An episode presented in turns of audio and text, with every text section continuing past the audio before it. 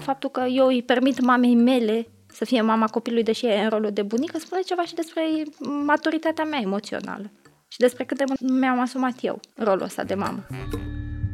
Ești invitat în Intimitatea Pătratului Roșu, unde am discutat cu Roxana Grigorean despre schimbările care apar în viața de cuplu odată cu venirea primului copil, dar și ce impact au asupra vieților sexuale. Roxana este psiholog și psihoterapeut individual, de cuplu și de familie, specializat în psihoterapie sistemică, integrativă și psihotraumatologie, așa că ciulește urechile.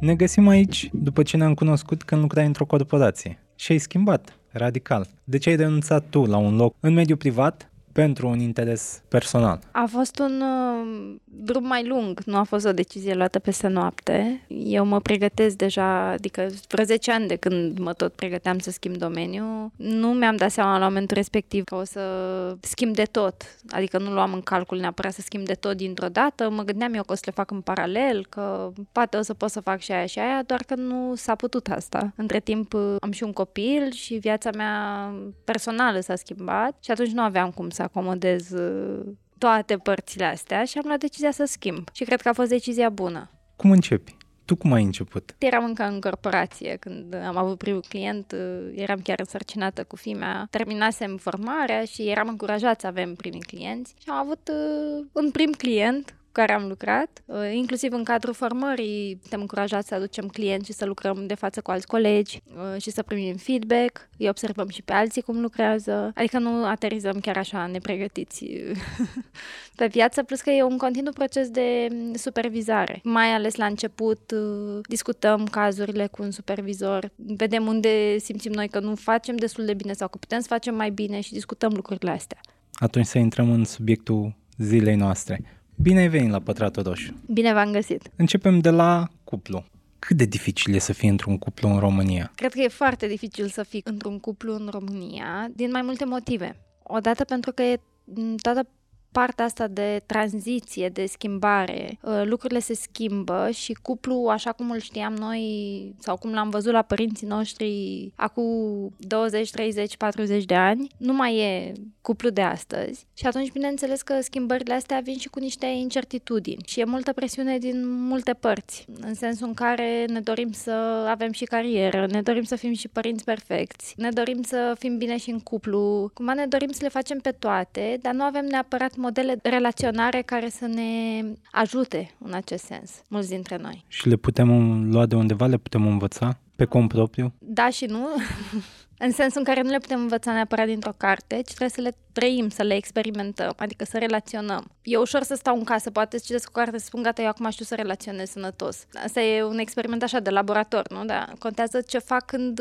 ies în lume și efectiv relaționez. Și cât de mult pot să mi-asum vulnerabilitățile, cât de mult pot să comunic fără să rănesc, cât de mult pot să găsesc echilibrul ăsta între nevoia mea de a fi eu și nevoia de a fi cu celălalt, care de fapt e o nevoie primară pe care o avem de la începutul vieții noastre. Nevoia de a fi eu și nevoia de a fi împreună. Când suntem copii, renunțăm la nevoia asta de a fi eu, dacă nu se poate altfel, pentru că nevoia de a fi împreună e mai mare. Depinde viața noastră de celălalt, dar conflictul ăsta cumva se păstrează toată viața noastră. E un conflict natural. Avem o nevoie pentru copii?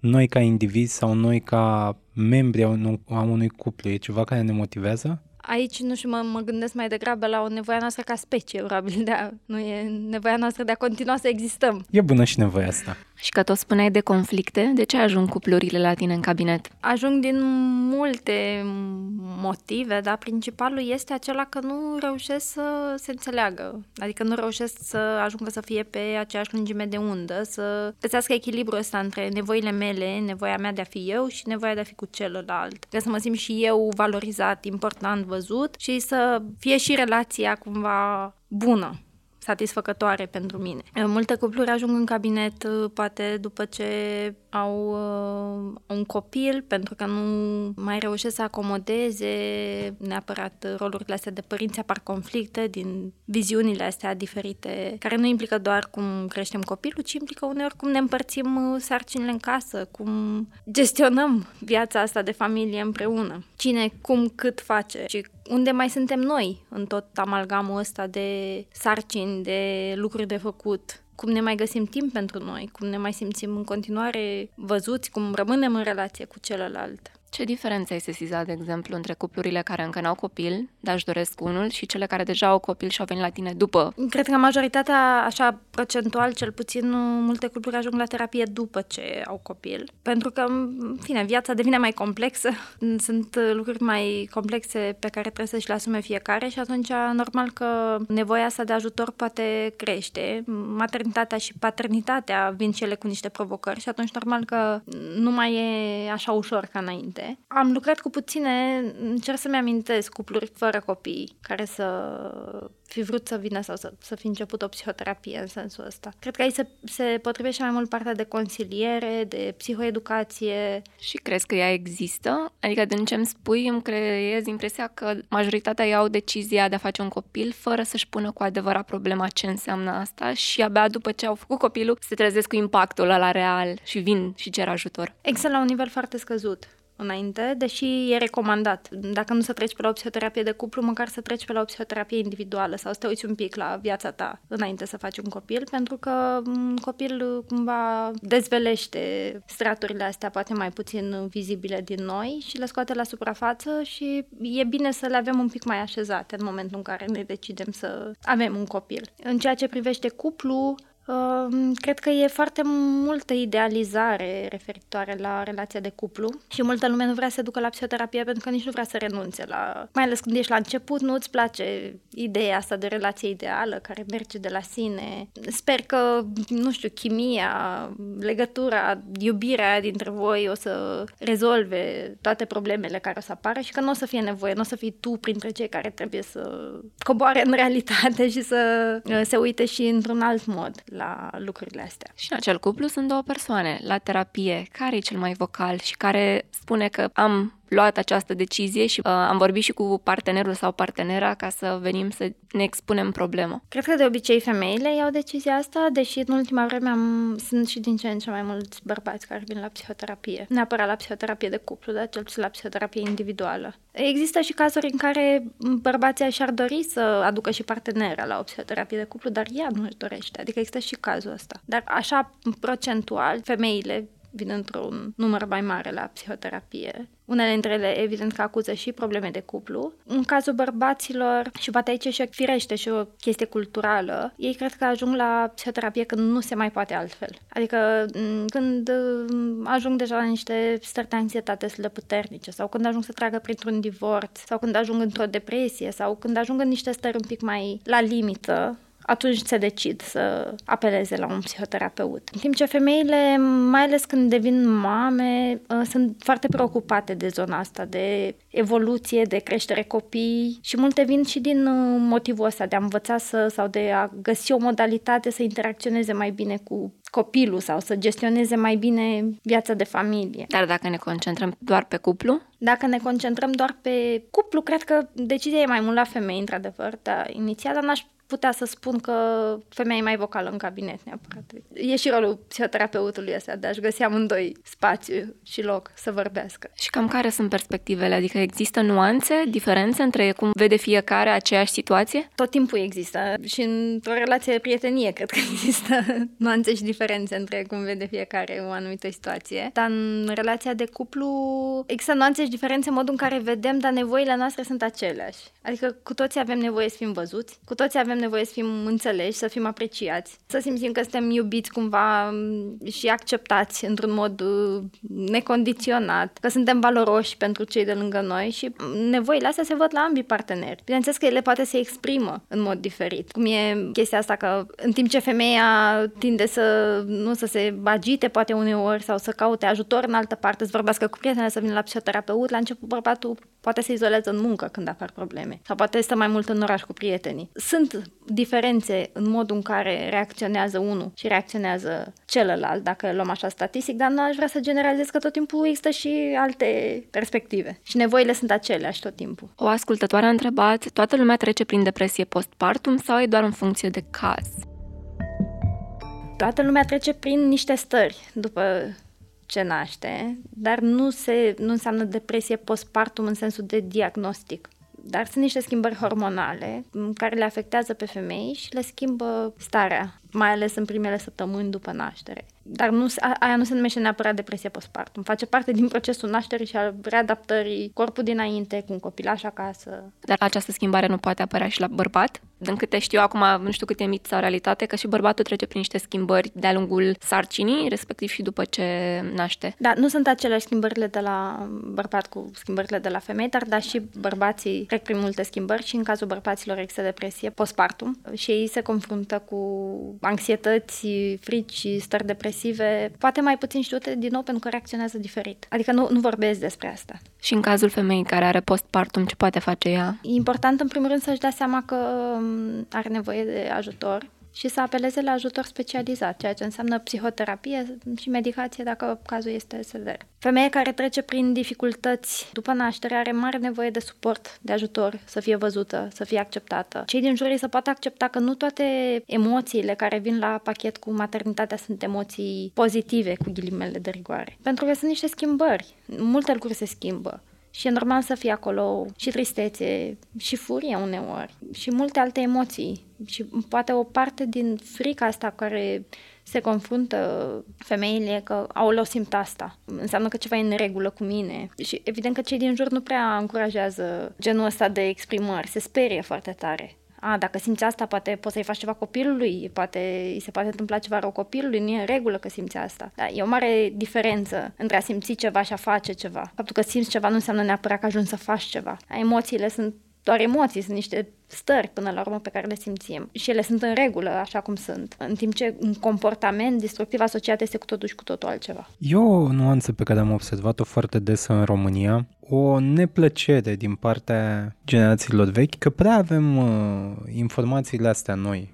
psihologie, pe zona de filozofie, pe zona de medicină, prea aflăm prea multe lucruri și dintr-o dată apar tot felul de probleme. Ceea ce mă duce la o întrebare. Pune societatea modernă mai multă presiune pe individ, cuplu cu copil și copil decât înainte și asta duce la probleme sau abia învățăm să ne înțelegem problemele pe care înainte le dădeam cumva uitării sau încercam să le înnăbușim? Acum probleme există și înainte. Sunt foarte multe persoane din cealaltă generație, cum spui tu, care se confruntă cu probleme de ordin psihic. Au avut și probleme în viață, doar că abordările au fost diferite, pentru că nu au avut ocazia să vorbească neapărat cu persoane specializate.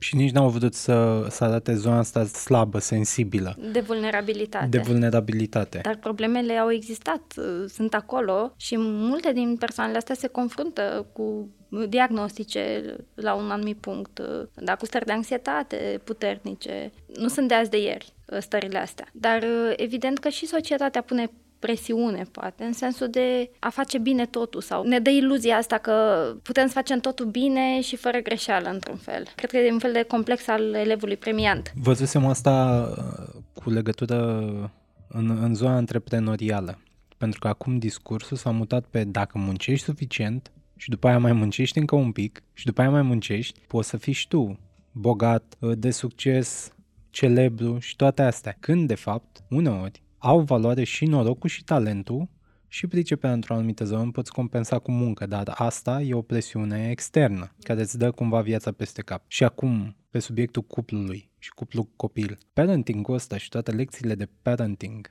mie din exterior, fără să am un copil, mi se pare că pun o presiune enormă. Trebuie să urmezi acest, dacă muncești suficient la parenting-ul tău, poți să fii și tu așa. Da, și copilul va fi fără probleme, va fi perfect. Dar îți dai seama ce presiune e pe copil. Și pe copil. Da, adică dacă eu stau și mă gândesc, ok, deci dacă eu fac destul de bine, nu? Adică dacă muncesc destul de mult și mă preocup și fac și cu tare și cu tare, atunci copilul ăsta nu poate să fie altfel decât perfect, nu? Perfect, de succes, cu bani și cu toate astea. Dar nu. Acum sunt mai multe aspecte. Odată e zona asta de psihoeducație și e important să avem informații actualizate, adică să știm că bebelușii au simțire, că ei o să-și amintească, nu în forma asta de memorie, dar o să-și amintească senzații, la memoria implicită, tot ce trăiesc de la început, modul în care mama le răspunde la nevoile astea. Sunt niște informații care se stochează în bebeluș și care influențează cine devenim ca adulți. Asta e partea asta de psihoeducație, da? Adică tot ce facem într-un fel contează. Contează să-i răspundem nevoilor, contează să fim acolo. Nu putem să vorbim de alint, de exemplu, nu, la un bebeluș de 3, 4, 5 luni. Nu e nimic ireversibil în sensul că se obișnuiește în brațe. N-am văzut nicio mamă să jucă copilul în brațe la facultate acum. Asta e zona de psihoeducație, care este necesară în sensul că e bine să avem informații actualizate despre ce înseamnă și cum funcționează psihicul unui copil. Și mai este zona cealaltă, zona prin care credem că dacă aplicăm niște lucruri sau facem niște lucruri, atunci tot o să fie bine, tot o să fie perfect. Și nu înțelegem că ăsta e un proces. Poate cel mai bun parenting pe care îl putem face este să ne uităm la noi decât să ne uităm la copil, adică să ne uităm la lucrurile nerezolvate din noi, să vedem unde avem noi butoane roșii aprinse. Dar aici e un pic stupid și altceva. Pe zona asta de parenting, ca să aplici o rețetă, înseamnă că ar trebui să știi la ce ajungi. Ai o formă cât de cât definită, un scop cât de cât definit, dar n-ai. Nu știi dacă tu aplici toate astea, copilul peste 20 de ani va fi așa, că n-ai de unde. Nu există o rețetă, există o relație mamă-copil.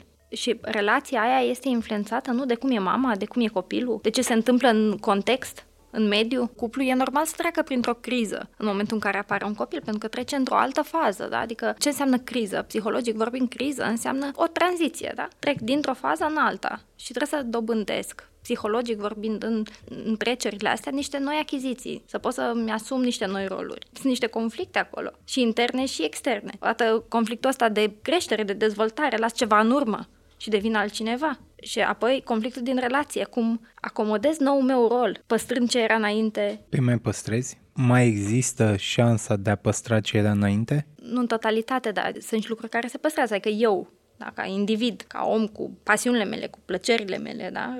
Sunt tot acolo. Cuplu, ce îmi place la celălalt, ce m-a dus împreună, da? Ce ne leagă, e tot acolo. Am pus întrebarea ca să ajung la următoarea întrebare. Copilul care capătă prea multă importanță. Și vedem, nu e neapărat o majoritate, e mai mult o minoritate, dar sunt cupluri sau mame sau tați, că uneori își aleg, unul dintre ei este mai concentrat pe treaba asta, îi alocă aproape tot timpul și tot interesul. Și copilul e pus pe un piedestal înainte ca el să însemne altceva decât un nou venit în cuplul ăla. Acum depinde de faza la care ne referim. Un bebeluș, să zicem, până într-un an. Da, e normal să fie pe primul loc. E normal în sensul în care el este într-o relație fuzională cu mama. Nevoile lui de supraviețuire, de creștere, de dezvoltare, acolo solicită mama foarte des. Da, mai ales dacă mama lăptează, dacă mama îl îngrijește, o trezește noaptea. Asta e bebelușul până într-un an, dar la 2 sau la 3 ani. Deja situația e total diferită. Trebuie să înțelegem lucrurile astea în funcție de faza de dezvoltare. Dacă vorbim de un bebeluș mic, să solicite mama foarte mult și cuplul să fie mai degrabă orientat către creșterea copilului și supraviețuirea și integrarea în familia noului omuleț, e normal. Dar dacă lucrul ăsta se extinde mult după, atunci nu mai e firesc, cumva. Nu mai e potrivit fazei de dezvoltare. Firesc, la început, evident, nu poate să facă nimic. Este absolut dependent copilul de părinți, în special de mamă, dar de partea mamei ar putea ca ea să dezvolte o dependență de el pentru că i-a dat un rost? Trebuie să aibă grijă de el constant și ăsta a devenit dintr-o dată rostul ei în viață? Da, dacă rostul ăsta e singurul ei rost în viață, da? Adică rostul ei în momentul ăla, dacă naști, după ce naști, rostul tău cam e ăsta. Da, dar după la o lună, 4 ani, 2, 3, 4 ani, după ce naști, rostul tău e fix ăsta. Dacă rostul tău nu, e doar ăsta și nu mai există alte rosturi ale tale, atunci împovărezi foarte mult copilul în primul rând. Da, pentru că el trebuie să fie așa cum vrei tu, ca tu să fii mulțumită, nu? Înseamnă că mama nu mai are de unde să-și ia bucurii în viață, nu mai satisface nimic, relația cu tata nu e bună, ce înțelege copilul din asta? Că eu trebuie să fiu acolo pentru ea să fac tot ce are ea nevoie ca să fie fericită, pentru că copiii își doresc părinți fericiți. Da, e un gând sănătos. Da. Copiii chiar au nevoie de noi ca să fim bine. Ei își doresc ca noi să fim bine și uneori se sacrifică foarte mult ca părinții să fie bine. Nu fac asta neapărat conștient, dar fac asta. Apropo de asta cu părinții să fie bine, ai spus la început că majoritar vin cupluri după ce au născut. Care au fost motivațiile lor? La ce se gândeau când au făcut copilul? Ce credeau că o să se întâmple? De ce au ales să facă un copil în acel cuplu? Din nou, motivațiile cred că sunt foarte diferite, dar pe urmă cred că e o nevoie așa de hai să facem următorul pas, nu? Hai să vedem mai departe, hai că ne plac copiii, ia uite ce frumos o să fie. E practic, nu știu cât e presiune socială, nu știu cât mai este atâta presiune socială, deși poate și asta s-a păstrat, dar e și nevoia asta de a ajunge în următoarea fază, cum ar veni. Hai să ne mărim familia, suntem bine, hai să facem următorul lucru care e de făcut. Dar vine și nevoia asta, cum să zic, autentică de a da mai departe. Poate să vină și din presiune socială. Noi avem și o nevoie de asta autentică, de a dărui cumva. Asta nu e impusă social. Există noi. Dar n-a fost niciun cuplu, de exemplu, pentru cele care au ajuns în cabine să spună mai bine ne luăm un câine înainte să vedem cum ne descurcăm cu el sau o pisică decât să facem de copilul? Mulți spun că nu au știut la ce să se aștepte. Adică mulți spun că și multe mame spun și cuplurile spun că nu știam că o să fie așa, nu mă așteptam la asta. Nu mă așteptam să nu dorm noaptea, nu mă așteptam să ne certăm, nu mă așteptam să fie atâtea conflicte, nu mă așteptam să fie așa de greu. Dar de ce? Adică, vorba lui Răzvan, atâtea cărți de parenting, atâtea filme, ăsta ar putea fi un motiv, faptul că în filme vezi acești copii care sunt mereu cu minți și în sinea ta sau ți se spune în familie, ai fost un copil cu minte, clar, și tu te gândești, copilul meu va fi la fel, că o să-mi semene. Adică de unde vin aceste așteptări nerealiste până la urmă? Odată că cred că oamenii nu se așteaptă și a doua oară când îți spune un părinte asta, ți-e așa, cred că exagerează. Sincer, nici eu, deși sunt psiholog, înainte să ajung să fiu părinte și să intru în rolul ăsta, nu dădeam seama exact, nu puteam să concep, practic. Era ceva ce nu puteam să... Adică cum? Eu știu că erau glumele alea. Ok, înainte să fii părinte, iau un sac de cartofi și plimbă-l noaptea în brațe. Și fă asta on repeat. Ia vezi, dacă reușești, după aia apucă-te și pe copilul. Aveam un coleg la birou care mereu spunea glumele astea. Acum, un copil nu e un sac de cartofi. Da? Dar efortul e total diferit. Dar ce ignorăm, poate, este efortul ăsta emoțional. Cât suntem noi pregătiți să dăm mai departe, că până la urmă un copil asta înseamnă, da? Să dăruiești, că să-i dăruiești cuiva. El nu ți aparține, că el este un om, un individ separat de tine, dar el are nevoie de tine, are nevoie de dăruirea ta. Ar putea fi un gest de egoism ca tu să știi în sinea ta, să zicem că faci terapie și știi că ai niște probleme care nu au fost rezolvate, dar în același timp decizi, sau nu știu, chiar ai poate boli mentale și decizi totuși să-i faci un copil? Tot timpul sunt probleme nerezolvate. Asta e din nou un mit că, vai, mă duc la terapie și îmi rezolv toate problemele. Da, una e când ajungi la terapie, cumva ajungi să ți le conștientizezi și poate încep deja procesul de vindecare. De integrare, aș prefera să spun, decât vindecare, odată că sunt unele lucruri care trebuie să înțelegem că nu se vindecă. Dacă eu am fost la război, de exemplu, da, și mi-am pierdut o mână în război, nu o să mă mai vindec în sensul în care nu o să mai fiu la fel în veci. Dar pot să fiu funcțional fără o mână, da? Asta e și la nivelul psihicului. Poate unele lucruri nu o să le recuperez în integralitatea lor. O să rămân acolo niște fisuri, o să rămână ceva unde trebuie să am grijă, poate o să trebuie să pansez constant, ca să folosesc așa mai departe metafora asta. Dar eu voi fi conștient de lucrul ăla, da? Ce sunt acolo, adică sunt acolo să rezolv problema asta. Să-mi propun să fac un copil în momentul în care toate problemele mele vor fi rezolvate, e ceva utopic. Nu există așa ceva. Întreb pentru că se leagă cumva și de o întrebare primită de la un ascultător. De ce încă există cupluri care fac un copil ca să-și salveze relația? Care e nevoie acolo, dacă stăm să ne gândim, nu e o nevoie de asta de iubire aproape fuzională, nu? Adică fac totul, orice pentru tine, adică nu mai gândesc ce pun în joc, nu? Și am niște speranțe din nou nerealiste, idilice despre ce înseamnă un copil. Investesc un copil cu un rol de asta de salvator, nu? Ca și cum o persoană de dependentă de mine care are nevoie, atâta nevoie de mine la început, mă refer, nu ar putea cumva să mă salveze ea pe mine.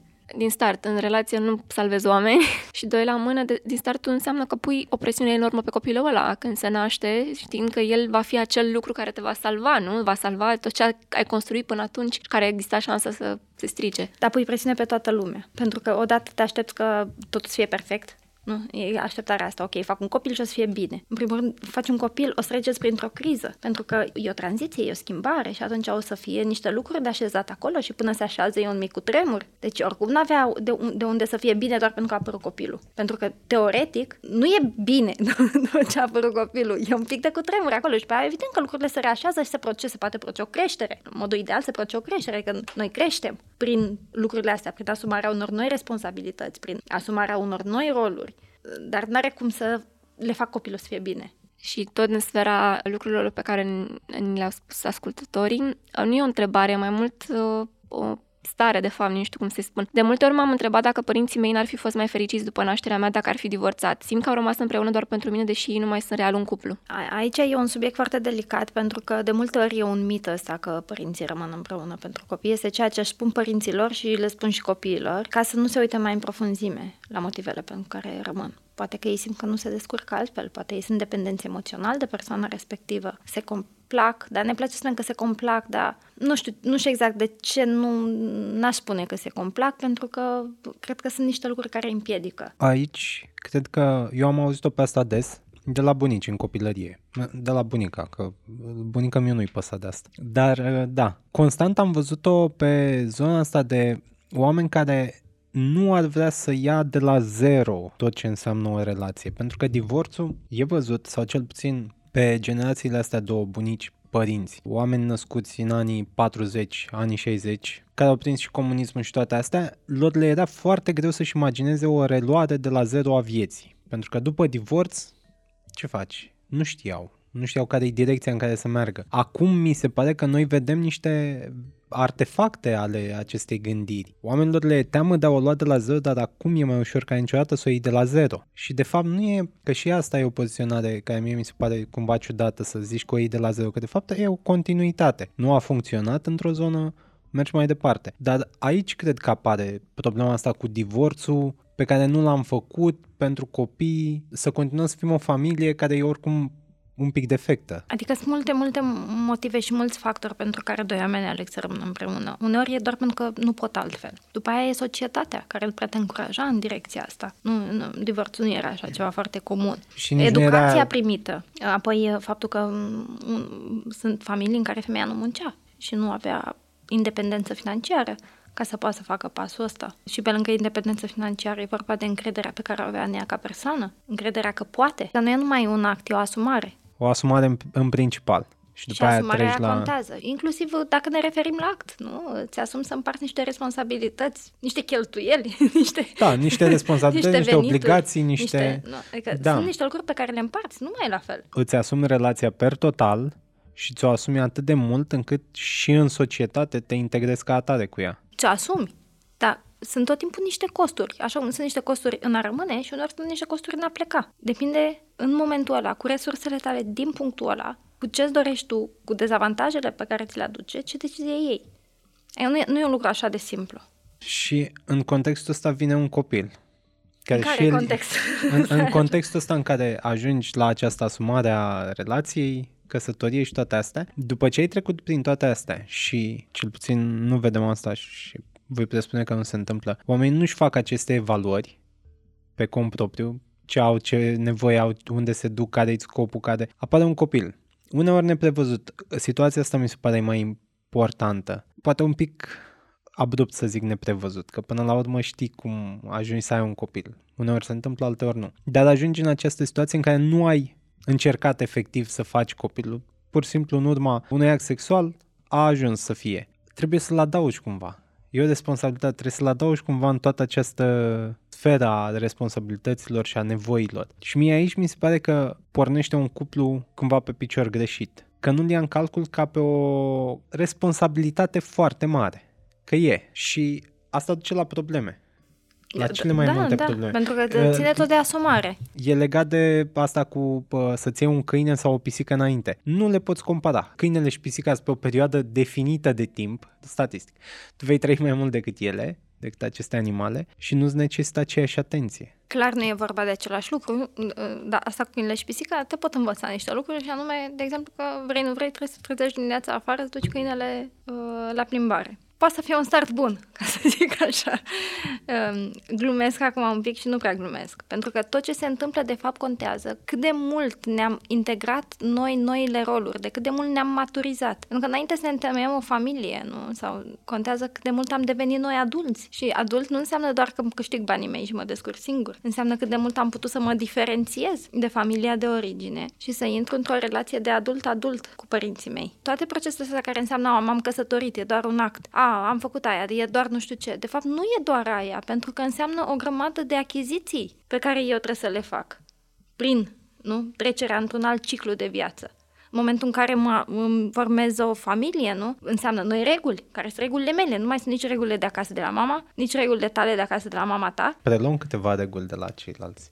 Preluăm, da. Acum suntem noi indivizi autonomi, nu? Care sunt regulile mele, care sunt regulile noastre, care sunt ritualurile noastre, cum vrem noi să fie viața asta a noastră împreună. Sunt niște întrebări pe care uneori nu le punem, pentru că ne lăsăm duși de val. Și apoi, cum spui tu, în contextul ăsta, sau în alt context apare un copil. Studiile arată că cuplurile care își doresc și își planifică un copil au mai puține dificultăți după ce apare copilul. Și nu neapărat că au mai puține dificultăți în sensul în care nu au dificultăți, ci că se așteaptă să fie greu. Se așteaptă că o să fie niște responsabilități, că o să fie o perioadă, că trebuie acomodate niște lucruri, cumva se pregătesc. Au niște așteptări realiste, cât de cât cu privire la viitor. În timp ce cuplurile care nu își doresc, nu și sunt luate prin surprindere, trebuie să se adapteze forțat. Evident, contează capacitatea fiecăruia de adaptare și resursele pe care le are. Referitor la discuția de mai devreme cu trimiterile astea, atât prin cărți de parenting, cât și prin filme, cumva această cultură populară, pop culture-ul pe care îl tot primim prin diverse forme, cărți, filme, seriale, muzică și toate astea. De fiecare dată vezi dragostea, iubirea față de copil ca o justificare a oricărei acțiuni, a oricărui demers. Și mie mi se pare un pic greșit. Dă-mi un exemplu ca să înțeleg mai bine. În filme, când este prezentată o mamă sau când e prezentat cuplu trezit la 2, 3, 4 dimineața, sigur, ei sunt prezentați ca fiind obosiți, ca fiind iritați. Un fast forward înainte, 7 ani mai târziu, iată, a meritat, uite câte bucurie aduce copilul ăla. Și atunci iubirea e folosită ca o umbrelă să justifice tot. Și deciziile proaste și deciziile bune, atât în cuplu cât și în relația părinți-copil. E sănătoasă să o folosim așa atunci când nu ne facem astfel de valori?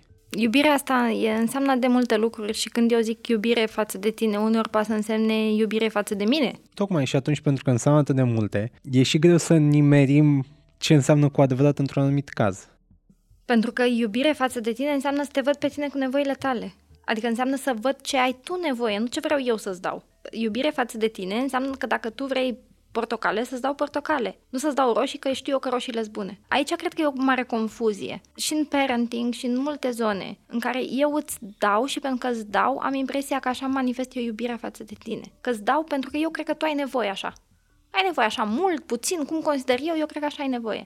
Dar eu nu te văd pe tine în contextul ăsta. Eu nu văd ce ai tu nevoie, de fapt. Pentru că dacă te-aș vedea pe tine, să te văd pe tine înseamnă să înțeleg că la 4 luni e normal să fii agățat de mine, înseamnă că înțeleg că la 3 ani e normal că vrei altceva, înseamnă că la 7 ani poți să înțeleg că e normal că tu vrei altceva și altceva, pentru că tu evoluezi, tu crești și ai nevoi diferite în funcție de vârstă și în funcție de etapa de viață în care te afli și în funcție de cine ești tu ca persoană. Și apropo de toate nevoile astea care apar și tu să le observi pe cel de lângă tine, ce facem când apare gelozia în cuplu, pe copil? Tatăl, pe faptul că mama stă prea mult cu copilul și că de el nu se mai ocupă și că nu mai e băgată în seamă. Aici cred că ține din nou de asumare, nu? Adică contează care e faza în care se întâmplă asta, dacă vorbim de un bebeluș.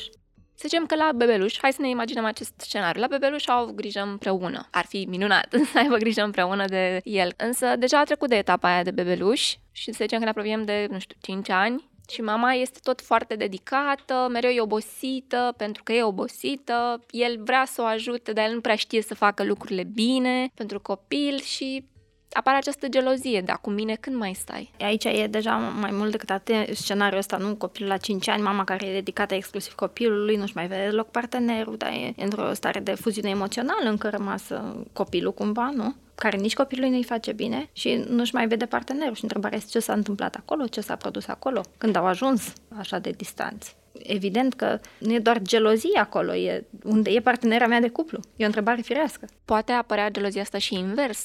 Adică tatăl să fie foarte dedicat și mama să spună, dă-o încolo de treabă. Da. Da, poate să apară oricând și la oricine, firește. În cabinet ai avut genul ăsta de experiențe? Măcar gelozie pomenită, nu neapărat scenariul nostru. Cred că e vorba mai degrabă de gelozie, de fapt că oamenii nu se simt văzuți, nu-și simt văzute nevoile, nu mai simt că celălalt îi vede, îi ascultă. Cred că asta e, de fapt, problema. Au nevoie să fie văzuți, au nevoie să fie în continuare, se simtă utili, valorizați, ce nu se mai simt. O ascultătoare a întrebat, bărbatul poate deveni gelos pe copil, fix ce am vorbit mai devreme, dacă da, cum îl convingi că e absurd? Nu știu ce înseamnă să-l convingi că e absurd. Din nou, contează foarte mult contextul în care se află și de ce se întâmplă asta. Da, dacă e ceva ce vine de la el, din istoricul lui, din lipsurile lui, sau dacă e ceva ce se întâmplă aici și acum, în schema asta în care suntem noi, mamă, tată, partener de cuplu, copil.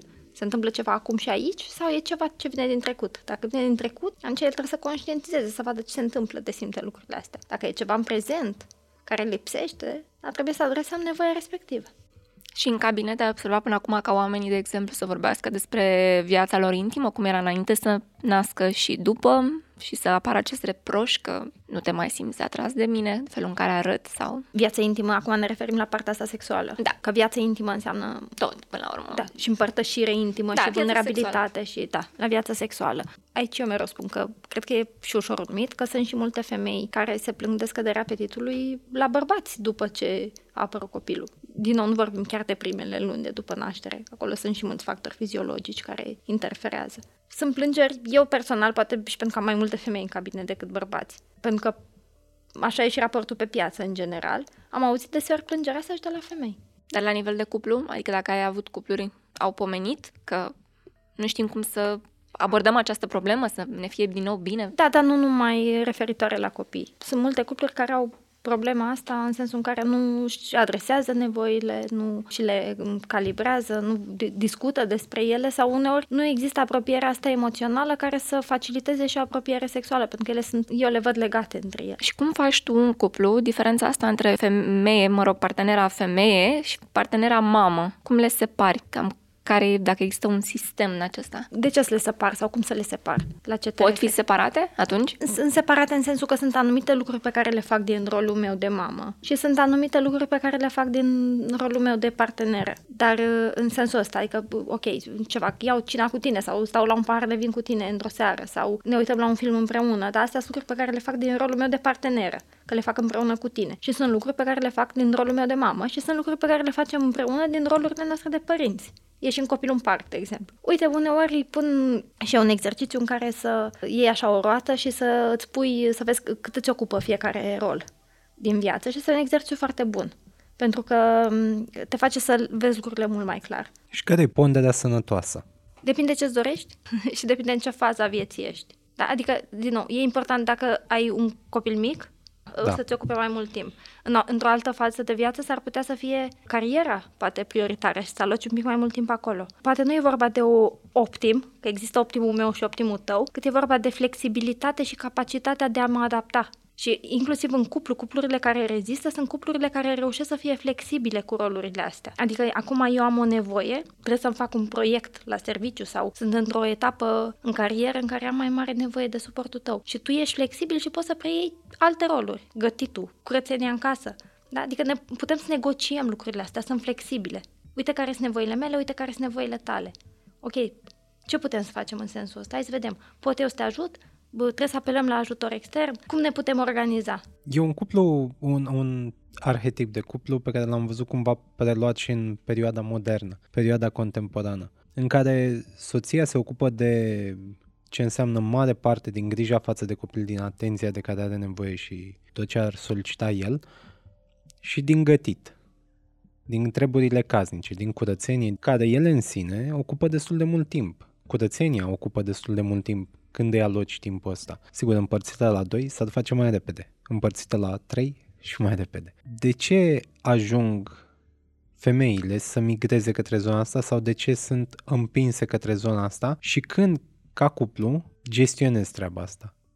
Când ar trebui să te comporți așa, astfel încât peste 10 ani de relație să ai timp și pentru aceste împărțiri, pentru carieră, pentru... Când ar trebui negociate? În orice punct ele trebuie negociate.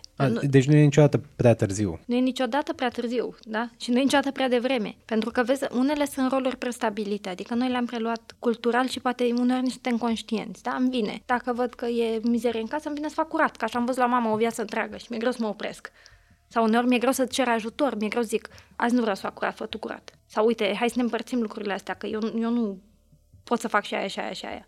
Sau uite, eu vreau să mă ocup de carieră și atunci nu mai pot să fac eu lucrurile astea. Cum facem? Dar de multe ori discuțiile astea nu sunt așa directe. Și nu există negocierea asta, că dacă ai stai negocierea asta, lucrurile ar fi mult mai clare. De asta ajung oamenii în terapie, ca să le negocieze de multe ori.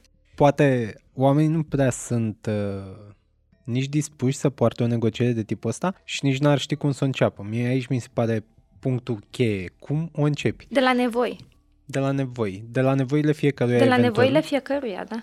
Și... Pentru că ca eu să pot să fiu bine cu tine, trebuie să fiu și eu bine cu mine. Și ca noi doi să putem să fim bine împreună, trebuie să putem să fim și noi doi bine separat. Și atunci fiecare e responsabil, în primul rând, să uite la nevoile lui și la ce are nevoie și e responsabil să ceară.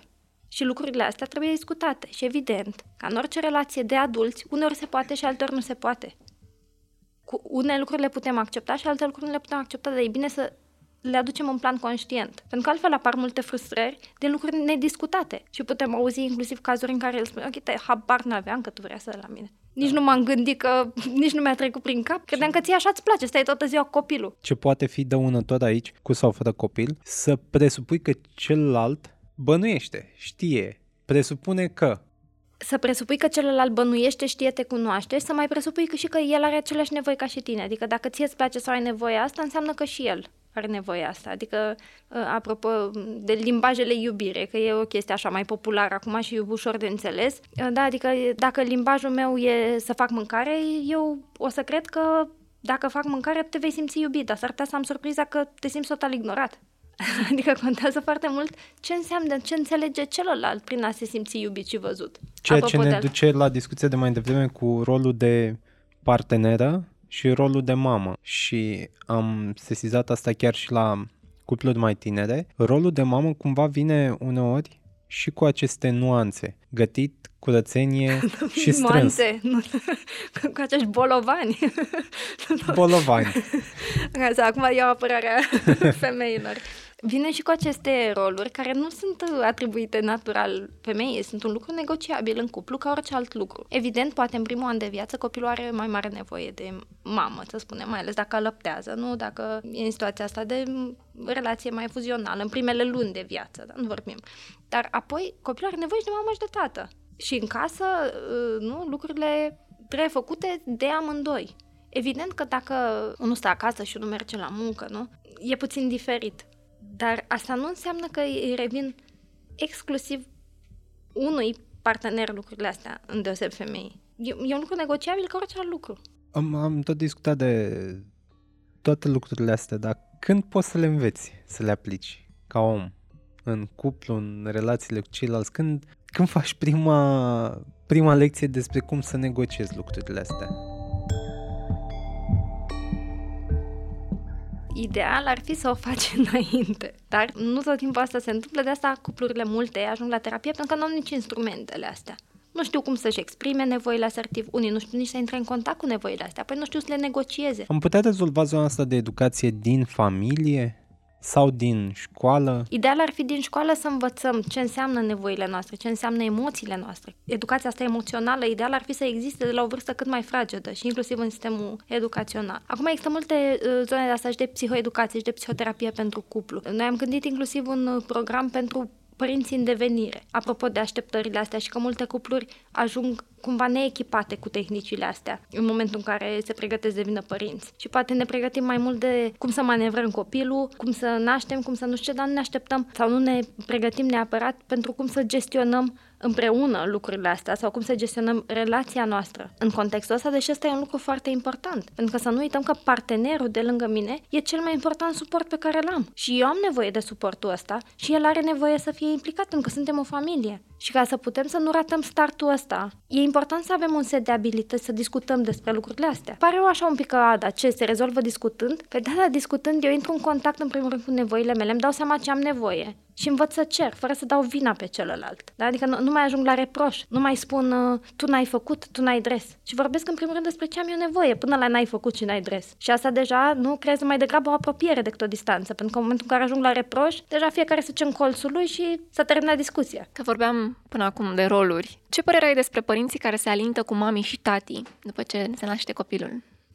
Nu aș vrea să-mi exprim o părere, că acum poate motivațiile interne sunt diferite în cazul fiecăruia. Atunci explicație? Noi unul față de celălalt rămânem parteneri, da? Nu suntem nici mami, nici tati. Această formă de alin ar putea avea o influență asupra felului în care te percepe tine ca partener, nu? Poate avea o influență, da.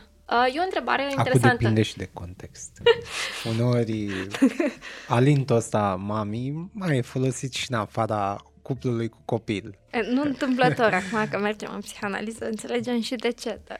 Da. Da, dar în contextul în care e și copilul de față, în loc să-i spui Xuleasca, cum o cheamă, și spui mami, și în momentul în care nu e nici copilul de față, tu tot mami spui, să zicem... Mie mi se pare, până pui tu întrebarea asta, mie mi se pare o formă de...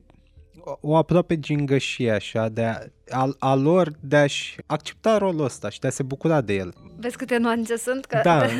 De asta ziceam, că depinde, că poate în anumite cazuri e cum spui tu, poate e un alint sau o chestie gingășie sau o chestie prin care... Dar poate în anumite cazuri poate înseamnă că ei nu se mai văd în rolul de partener, se văd doar în rolul de mami. Eu am mai văzut nuanța asta preluată altfel. Sunt folosite cele două când unul dintre ei vorbește cu copilul cu referire la celălalt. Mami vine, mami a plecat, mami cumpără, tati conduce. Și atunci și rămân cumva și în dialogul dintre ei. Pentru că le folosesc atât de des ca să facă referire la celălalt încât devine parte. Fără să-și dea seama. Oamenii nu prea iau alinturile conștient. Uite, un psihoterapeut de familie, când vine o familie la terapie, da, se uită inclusiv la cum stăm așezați. Unde e copilul? E între cei doi părinți? E lângă mama? E lângă tata? Unde se așează? Și de multe ori putem observa că așa cum e fizic pe scaun, adică așa între mama și tata, viață. Așa e și în realitate. De multe ori copilul este între mama și tata. Adică cumva este triangulat, spunem noi. E băgat în relația lor. Cineva a pus următoarea întrebare. Cât de murdară, între ghilimele, era viața sexuală la începutul cuplului și la ce au renunțat după ce a apărut copilul? Știu un cuplu care nu mai face sex oral pentru că sunt părinți. N-am avut parte de discuțiile astea. Mi-e greu să înțeleg de ce doar pentru că devenim părinți nu mai facem lucruri care ne făceau plăcere înainte. Din exemplu ăsta cu sex oral și că sunt părinți, înțeleg că se pare că e schirbos să-și pupe copilul știind că fac sex oral. Asta înțeleg din întrebare. Aici e o referință foarte interesantă la Cunașul la psihiatru. Iată, e un film cu Robert De Niro și un alt tip scund, am uitat cum îl cheamă. Și îl întreabă psihiatru că mafiotul s-a dus la psihiatru ca să-și rezolve niște probleme. Și îl întreabă psihiatru de ce își înșală soția. Și el zice, cu gura i-am sărută copiii. Și aici mi se pare că e toată chestia asta. Și de-aia dispare cumva plăcerea asta de explorarea sexualității. Aici clar e ceva personal, n-aș generaliza. Adică... S-ar putea să fie și niște influențe religioase. Niște influențe religioase și atunci trebuie să ne uităm exact ce înseamnă pentru el lucrurile alea sau cum le vede, dacă simte vinovat când face lucrurile alea, dacă sunt nu niște interferențe astea cu spiritul religioase sau cum a înțeles el sexualitatea acasă sau ce a înțeles din asta sau cum a văzut el sexualitatea exprimată la părinți, pentru că sexualitatea nu înseamnă doar ce facem în pat. Sexualitatea înseamnă și erotismul ăsta care există între doi parteneri de cuplu până la urmă și care e important să existe și să fie văzut, inclusiv de copil, adică faptul că ne atingem, ne pupăm, ne privim. Și asta face parte din erotismul ăsta și din sexualitatea care se desfășoară într-o relație, în afara actului sexual propriu-zis. Apropo de asta, noi vorbim de cuplu, de doi parteneri, dar ce faci într-o relație poliamoroasă în care tu ai doi parteneri și poate încă o parteneră? Și oamenii ăștia circulă la tine în casă și e un copil care nu e bebeluș și e ceva mai măricel și vede lucrurile astea, ce faci, te ascunzi ca să păstrezi această apropiere fix cu tatăl copilului, ca el să vadă că ai această apropiere doar față de tatăl copilului sau te expui și cu ceilalți? Încerc să-mi dau seama ce influență ar avea asupra copilului să vadă că tu interacționezi la nivel așa intim, drăgăstos, cum a văzut el poate față de tată și cu alte persoane, care lui ori sunt străine, ori se raportează la ele ca la mătușă sau așa. Poate să genereze confuzie, că nu mai înțelege. Și e foarte important să fie clarificate. Copiii au niște senzori destul de buni. Deci asta cu ascunsul, încerc să-mi imaginez cum ar putea să funcționeze, dar copiii se prind destul de repede când sunt și alte lucruri. Acum, dacă oamenii din diverse parteneri de cuplu, din diverse motive, adoptă un alt tip de relație, care mai au și relații cu alții, astea cred că sunt niște lucruri care dormitorul nu trebuie prezentat cu acuratețe copilului, nu? Ce vrem noi să-i arătăm? La urmă că noi suntem mama și tata pentru el și cred că ar trebui să întărim rolurile astea de mamă și de tata, asta e mai important pentru copil. Da, dacă sunt mai mulți tați și mame, adică cumva toți își asumă rolul ăsta. Păi nu există mai mulți tați și mame, există un singur tată și o singură mamă și ceilalți au alte roluri. Care sunt celelalte roluri și trebuie foarte bine clarificat care sunt celelalte roluri. Dar nu poate să existe mai mulți tați, mai multe mame, cum nu e bine să existe, să fie mamă și bunica și mama, să fie tată și bunicul și tata, nu. Una e mamă și celălalt e bunic, bunică. De ce? Ce influență are asta asupra copilului? Creează foarte multă confuzie, în primul rând. Nu mai înțelege cine de ce e responsabil și cine cu adevărat trebuie să se ocupe de el. Și în afară de asta, faptul că eu îi permit mamei mele să fie mama copilului, deși e în rolul de bunică, spune ceva și despre maturitatea mea emoțională și despre cât de mult mi-am asumat eu rolul ăsta de mamă. Și atunci hai să ne gândim la cuplurile în care și partenerul și partenera, să zicem că trebuie să meargă la muncă, că a trecut ea 2 ani în care rămâne acasă cu copilul, unul dintre ei, și trebuie să ducă la muncă și lasă copilul cu bunica. Îl lasă cu bunica mai mult timp. Îl lasă cu bunica și bunica este bunica. Adică bunica trebuie să respecte regulile părinților și bunica are rolul ei, bunicii au rolul lor în viața copilului. Dar dacă copilul, de exemplu, apropo de confuzie, ajunge să o perceapă mai mult pe bunica în rolul de mamă, chiar dacă bunica e bunica, adică ca denumire e în continuare prezentată ca bunica. Păi înseamnă că nu e bunică, înseamnă că ea și-a luat rolul de mamă și că mama, copilul a lăsat-o să-și ia rolul de mamă. Conștient sau inconștient, tacit sau explicit. Că aici trebuie, adică aici e, de multe ori noi facem niște lucruri, dar le conștientizăm. Procesul ăsta de a conștientiza ce facem, să luăm niște cunoștințe niște decizii în cunoștință de cauză e foarte important. De multe ori noi ne mințim, adică facem niște lucruri, așa a fost să fie, am avut muncă, nu știu ce, la. Acolo se ascund niște lucruri pe care eu nu am stat să le gândesc, să le analizez și să iau niște decizii conștiente. E o prejudecată greșită, mi se pare mie, să presupui ca tânără mamă că bunica se descurcă mai bine pentru că ea a mai trecut prin asta. Pentru că n-a trecut prin asta, a trecut prin altceva. A trecut în alte vremuri, cu alte responsabilități, cu alte nevoi. Dar cumva, sigur, are o experiență, o oarecare experiență în a avea grijă de un copil, dar nu e același lucru. Și asta mi se pare că dacă oamenii ar lua mai bine în calcul treaba asta, nu ar mai lăsa de multe ori pe seama bunicilor. Că ei nu mai sunt la vârsta la care să aibă chiar interesul ăla sau să aibă aceeași atenție pentru un copil. Aici, din nou, eu cred că e o confuzie că bunicii se pot implica și au un rol foarte important în calitate de bunici. În momentul în care ne așteptăm la mai mult de la ei, e bine să înțelegem exact la ce ne așteptăm și de ce. Din nou, vorbim de o generație de bunici, cel puțin la ce am văzut eu în jurul meu, în grupuri de suport de mame și în tot felul de situații, când de generația bunici care nu prea au apucat să-și trăiască maternitatea. Cel puțin generația bunice. Și atunci poate ieși din partea asta uneori o presiune de să recupereze, inconștient cumva, perioada aia pe care poate n-au apucat să o trăiască. Sau poate n-au apucat să-și trăiască fix maternitatea. Și drept acum ar avea mai mult timp liber sau pe care îl pot folosi foarte bine și este extraordinar să facă asta în rolul lor de bunici și să lase părinții să facă ce au ei de făcut. Da? Un bunic nu va contesta, de exemplu, deciziile pe care le iau părinții. Pentru că s-ar însemna să nu susțină copiii, dacă să o luăm ad literam, da? Practic să eșueze în încercarea de a fi un bunic, să eșueze în a fi părinte. Exact. Exact despre asta e vorba. Aici e cumva trist, dar și societatea cumva a contribuit la asta. Pentru că bunicii au atât de multe de dat în rolul de bunici. Și e așa de păcat că există lupta asta în care ei vor să fie părinți și părinții se luptă pentru rolul de părinți și de fapt e o luptă între generații în care practic nu s-a întâmplat nivelul ăla de dinainte, de adult-adult. Noi nu am ajuns pe poziția aia. Și atunci când vine copilul, le amestecăm pe toate și ne luptăm cu toate odată. Nici nu mai știm pe ce. E clar, viața sexuală trece prin niște schimbări radicale odată ce apare copilul, chiar cumva sunt niște schimbări nu prea bine. Cum arată, așa dacă ar fi să ne imaginăm sau să-l descrii în funcție de experiența pe care o ai și în cabinet, cum arată noua realitate a cuplului după nașterea copilului pe partea asta de viață sexuală? Bineînțeles că în primele luni e mai dificil, dar apoi dacă suntem conștienți de asta și rămânem în relație, în primul rând, emoțională cu cel de lângă noi, viața sexuală poate să evolueze pozitiv, poate să devină chiar mai bună. Din nou, e un mit. Calitatea vieții sexuale poate să fie mai bună, pentru că noi suntem mai maturi, mai conștienți și dacă cuplul nostru se consolidează prin rolurile astea de părinți și depășește criza, noi putem să devenim mai buni și împreună. Și asta se reflectă și în viața noastră sexuală, pentru că e strâns legată și de viața noastră emoțională. Nu este separată de asta. Impedimentele sunt așa. Lipsa de timp, oboseala extremă, epuizarea. Faptul că ne deconectăm, nu ne mai vedem deloc unii pe ceilalți, nu vedem ce face celălalt, el se înstrăinează și asta afectează viața sexuală. Practic înstrăinarea asta care se produce între mine și partener, ne dăm seama că noi am ales să facem copilul ăla și că noi suntem în aceeași căruță.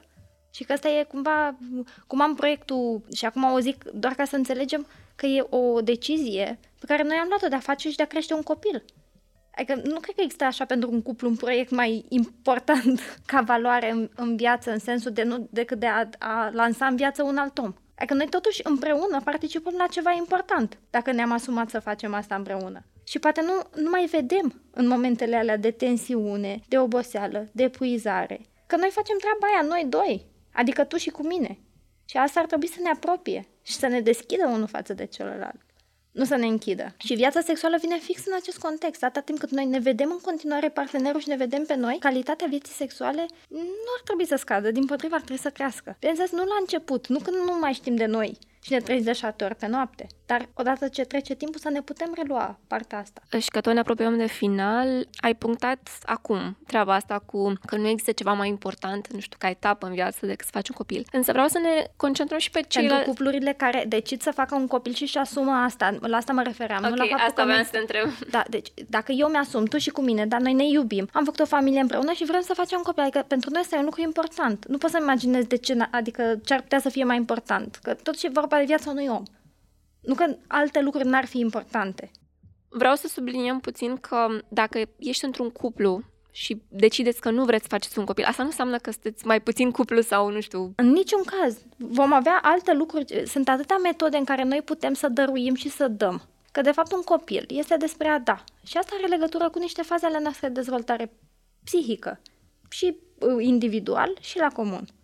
Aici vorbesc că cu un copil noi în calitate de cuplu, împărtășim niște lucruri împreună în aceeași direcție, în același sens. Dar sunt atât de multe lucruri pe care le putem face ca să ne satisfacem nevoia asta de a dărui, de a da mai departe, învățându-i pe alții, ajutându-i pe alții. Dar ce trebuie să înțelegem e că într-o anumită etapă de viață nevoia asta o să fie acolo din ce în ce mai mult cu noi și că într-un fel sau altul va trebui să o satisfacem. Nu înseamnă nici că suntem mai puțini oameni, nici că suntem mai puțini cuplu, înseamnă că avem niște nevoi și le putem satisface în moduri așa de diferite. Eu acum vorbeam de cuplurile care au decis și și-au asumat să facă asta. Și ca să încheiem așa ca un soi de rezumat, pe lângă propriu-zis terapie, dacă simt nevoia să apeleze la terapie, ce alte resurse mai există pentru cuplurile care își doresc să facă un copil sau să-și înțeleagă deja situația? Da, pe lângă psihoterapie, terapie individuală, pentru că și asta contribuie mult, nu? Dacă eu mă schimb pe mine și conștientizez niște lucruri, atunci aduc și în relație. O variantă mea mai bună, cumva, nu? Așa cum și dacă am grijă de mine, nu? Aduc o variantă mai bună a mea în relație. Pe lângă asta sunt împreună cu o colegă, de exemplu cu Anca Blaga, am făcut un curs părțit așa pe 5 module, fix pe partea asta de psihoeducație și dezvoltare de abilități pentru cuplurile care se pregătesc pentru pasul ăsta de părinte. Tocmai pentru că nu prea exista zona asta, existau multe cursuri de puericultură, de cum să ne îngrijim copiii, cum să naștem, cum să alăptăm, cum să facem diverse, dar nu erau neapărat în zona asta de cuplu. Mai există pe piață și cursuri la școala pentru cuplu, de exemplu, care nu sunt neapărat adresate părinților în devenire, dar sunt adresate cuplurilor și sunt din nou foarte utile ca instrumentar de tehnici și abilități pe care să le dobândim în mod necesar ca să ne fie mai bine și ca să ne înțelegem mai bine. Adică e și zona de psihoeducație, dar și cu dezvoltare de abilități. Și să fie clar că treaba asta se aplică de fapt și pentru toate cuplurile care sunt în sfera LGBTQ+, care din păcate momentan în România nu pot adopta, dar ca idee. Știm că cu siguranță au rămas foarte multe întrebări la care încă nu avem răspunsuri, dar sperăm să ne mai accepți invitații pe viitor. Cu drag, eu mulțumesc și felicitări pentru proiect. Mulțumim!